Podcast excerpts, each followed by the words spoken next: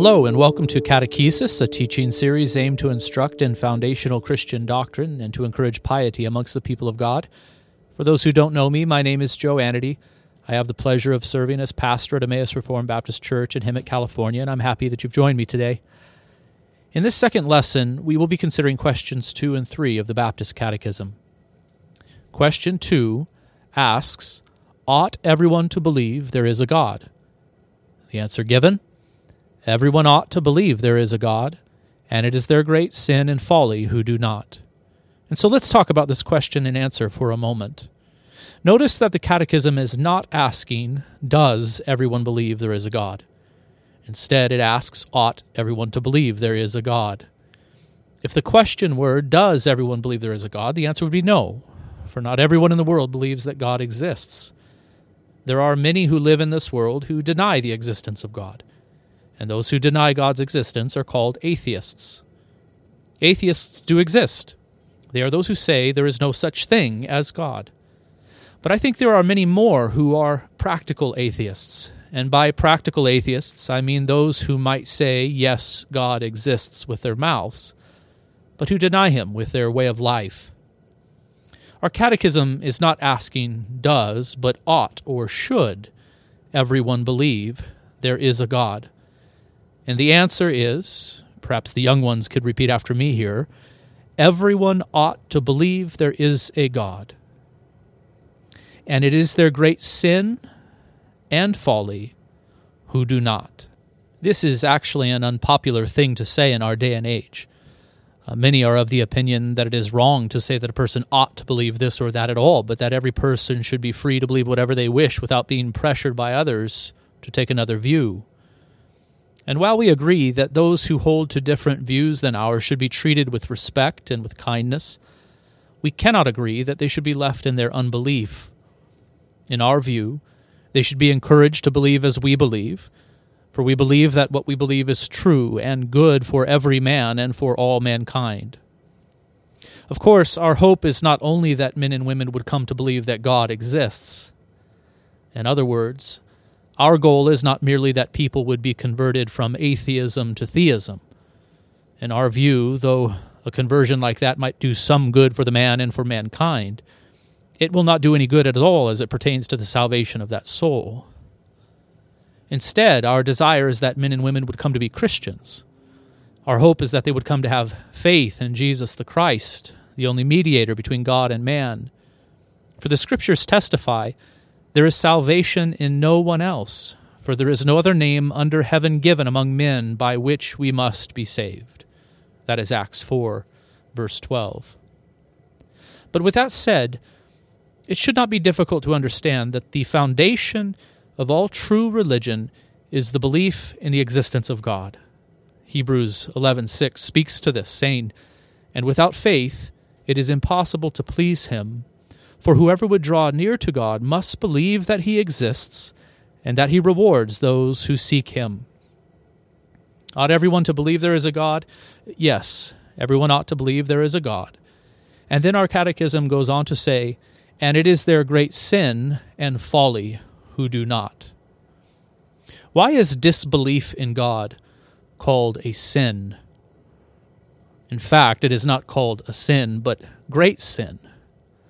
When people think of great sins, they may think of sins like murder or adultery. But our catechism calls disbelief in the existence of God a great sin, and it is right that it does. What a terrible thing it is for a creature to deny their Creator. How awful it is for a person to enjoy the good things of this life while disregarding the one who gives those gifts.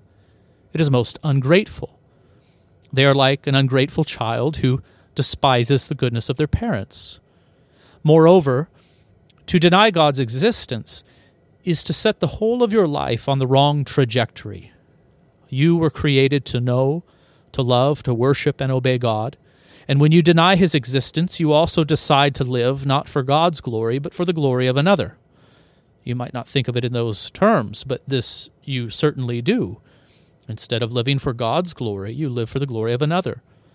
And yet Isaiah 42 8 says, I am the Lord, that is my name. My glory I give to no other, nor my praise to carved idols. Everyone worships something. That is even true of the atheist. But if we worship and serve something other than the creator of all things, that means we are worshiping something that is created. And that is the sin of idolatry. It is a most heinous sin. Notice that disbelief in God is also called great folly. Everyone ought to believe there is a God, and it is their great sin and folly who do not. Folly means foolishness. Listen to Psalm 14:1, which says, "The fool says in his heart, there is no God." The root cause of the fool's foolishness is their disbelief in God. The fool is a fool because they are an atheist, either truly an atheist or practically one. Most fools would probably say that they believe in the existence of God, but if they were pressed to it, it would become clear that they do not honor God from the heart, but have said in their heart, There is no God. And it is from this disregard for God in the heart that all of their folly or foolishness proceeds. Psalm 14:1 goes on to say that they, that is the fool who disregards God in the heart, are corrupt. They do abominable deeds. There is none who does good. Ought everyone to believe there is a God? Perhaps you should repeat after me once more. Everyone ought to believe there is a God. And it is their great sin and folly who do not. Question 3 of the Baptist Catechism naturally flows from question 2. It asks, How may we know there is a God? That is a good question, isn't it? If it is true that we ought to believe that God exists, well, how may we know? How may we know there is a God? The answer is a bit longer.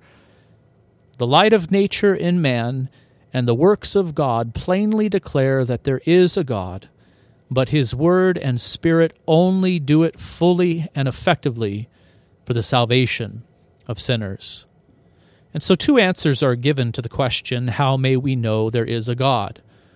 One, we may know that God exists through what is commonly called general or natural revelation. And two, we know that God exists through the Scriptures, which are commonly called special revelation. Let us talk for a moment about general or natural revelation, which our catechism refers to, saying the light of nature in man and the works of God plainly declare that there is a God. What is meant by the light of nature in man? Well, we should remember that man is made in the image of God. We are able to see evidence for God's existence when we look at men and women, therefore. Men and women are rational, relational, and spiritual creatures. Man is a moral creature. We know the difference between right and wrong. Men and women are compelled naturally to worship. Consider how universal religion is. People all over the world worship, they are religious. And all of these things and many others are evidences for the existence of God. What is meant by the works of God? Uh, this is a reference to the created world in which we human beings live. The universe, constantly declares that there is a creator.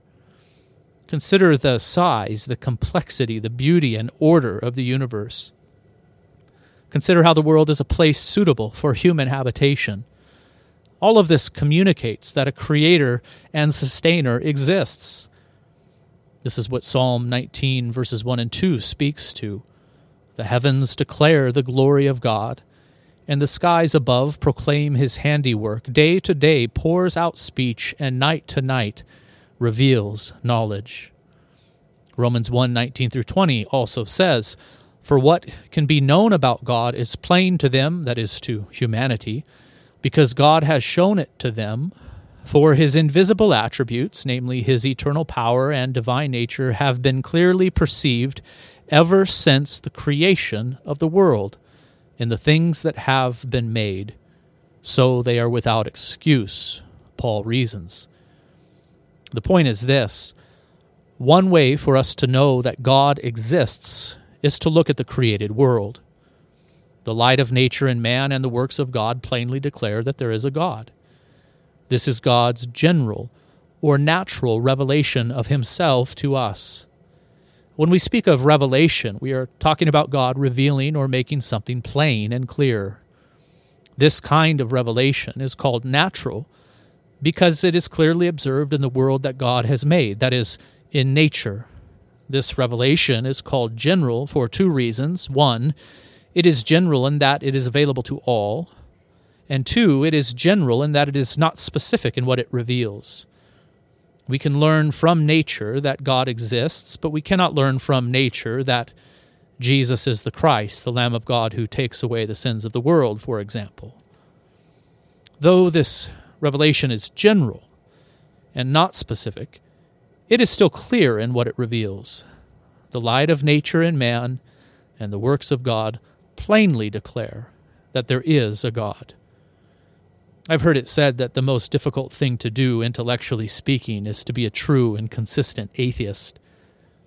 The atheist must constantly fight against and explain away the testimony of the created world concerning the existence of God.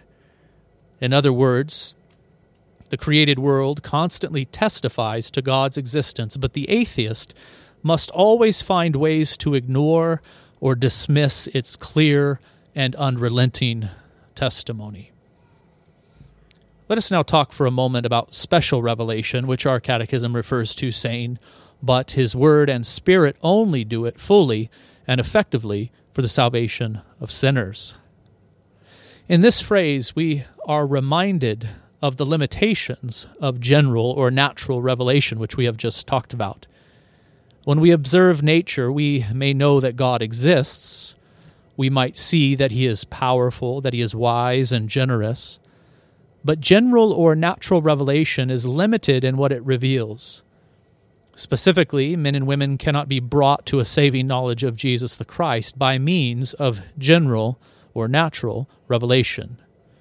That passage in Romans 1 18 through 19 that was read earlier testifies to this. Again, for what can be known about God is plain to them because God has shown it to them, for his invisible attributes, namely his eternal power and divine nature, have been clearly perceived ever since the creation of the world and the things that have been made. And then the passage says, So they are without excuse. According to Paul, general revelation only reveals enough to leave all men and women without excuse before God. In other words, they learn enough to know that they ought to honor God, but they don't do it. We humans, in our sin, suppress the truth in unrighteousness and thus stand guilty before God without excuse. But in the phrase that we are now considering, we are also reminded that God, by His grace, has revealed Himself more clearly than he has in nature. God has also spoken. He has given us his word, but his word and spirit only do it fully and effectively for the salvation of sinners. Today we have the scriptures of the Old and New Testament in their completed and final form. But we should not forget that in times past God also spoke through the prophets, and he spoke supremely through his own Son. Hebrews 1 1 reminds us of this, saying, Long ago, at many times and in many ways, God spoke to our fathers by the prophets, but in these last days he has spoken to us by his Son, whom he appointed the heir of all things, through whom also he created the world. The word to notice here in this passage is spoke. God, who created the heavens and earth, has spoken. He has revealed himself specifically and clearly he has entered into covenants with man. He revealed the gospel, which means good news, to man once fallen into sin. Now that the Christ has come, we have the scriptures written down and completed. The Bible tells us all that we need to know about who God is. The Bible tells us all we need to know about what God requires of us. The Bible shows us our sin and the way of salvation through faith in Jesus the Christ. In the scriptures, we have God's specific and special revelation to us. Lastly, notice that our catechism says that the only way for men and women to be saved is by the Word and Spirit.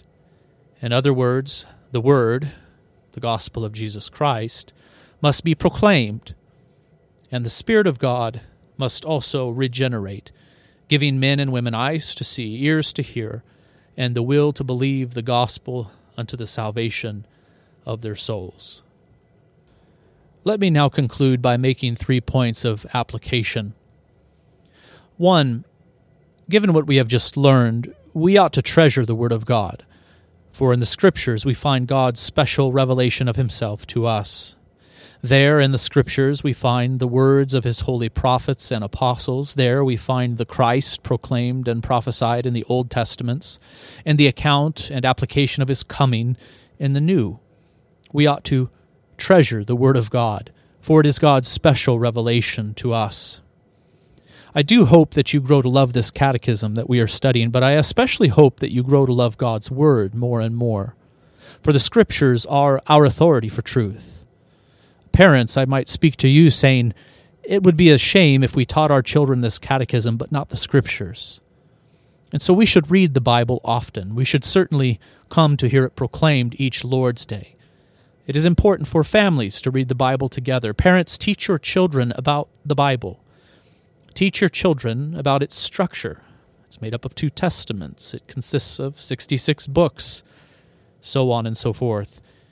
Teach them about the Old and New Testaments, what they are and what distinguishes them. Teach them about the individual books of the Bible and read the scriptures to them often. Perhaps a good study Bible, like the ESV Study Bible, would be a good investment for you to make, for there we have some commentary provided also there you will find introductions to each of the books of the Bible, who wrote the book, when was it written, what was its purpose and main theme. These can be very helpful to parents as they seek to teach their children the scriptures. Psalm 119, 105 says, Your word is a lamp to my feet and a light to my path. God's word illumines our path so that we might walk correctly in this world. In 2 Timothy 3:14 through 15, Paul speaks to Timothy saying, "But as for you, continue in what you have learned and have firmly believed, knowing from whom you learned it, and how from childhood you have been acquainted with the sacred writings, which are able to make you wise for salvation through faith in Christ Jesus." May that be said of all of our children, that they have been acquainted with the sacred writings from childhood. Two, let us also enjoy nature and come to see the revelation of God in it. Uh, the Christian, having been illuminated by God's special revelation, is in a privileged position to enjoy and appreciate God's general revelation. When we look at nature, we see God's power, His faithfulness, and His kindness. We see that He is most beautiful, wise, and glorious. In nature, we see that God is good. This revelation is there for all to see, but I am saying that the Christian, the one who has been informed by the Scriptures, is able to perceive it most clearly. And so we ought to enjoy the natural world. We ought to learn to see the truth of God in it, and we should be good stewards of it to the glory of God. Thirdly and lastly, uh, let us preach the gospel to others, knowing that it is the only way that men and women will be saved.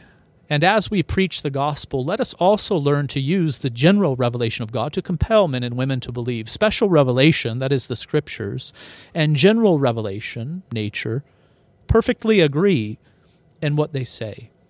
And the skilled evangelist will learn to use the message of general revelation that is available to all to compel men and women to believe what the scriptures say about God and specifically about Christ. Brothers and sisters, I am glad that you have tuned in today. I do pray that you've been edified by this teaching. I encourage you to memorize these catechism questions and answers. And until next time, abide in Christ.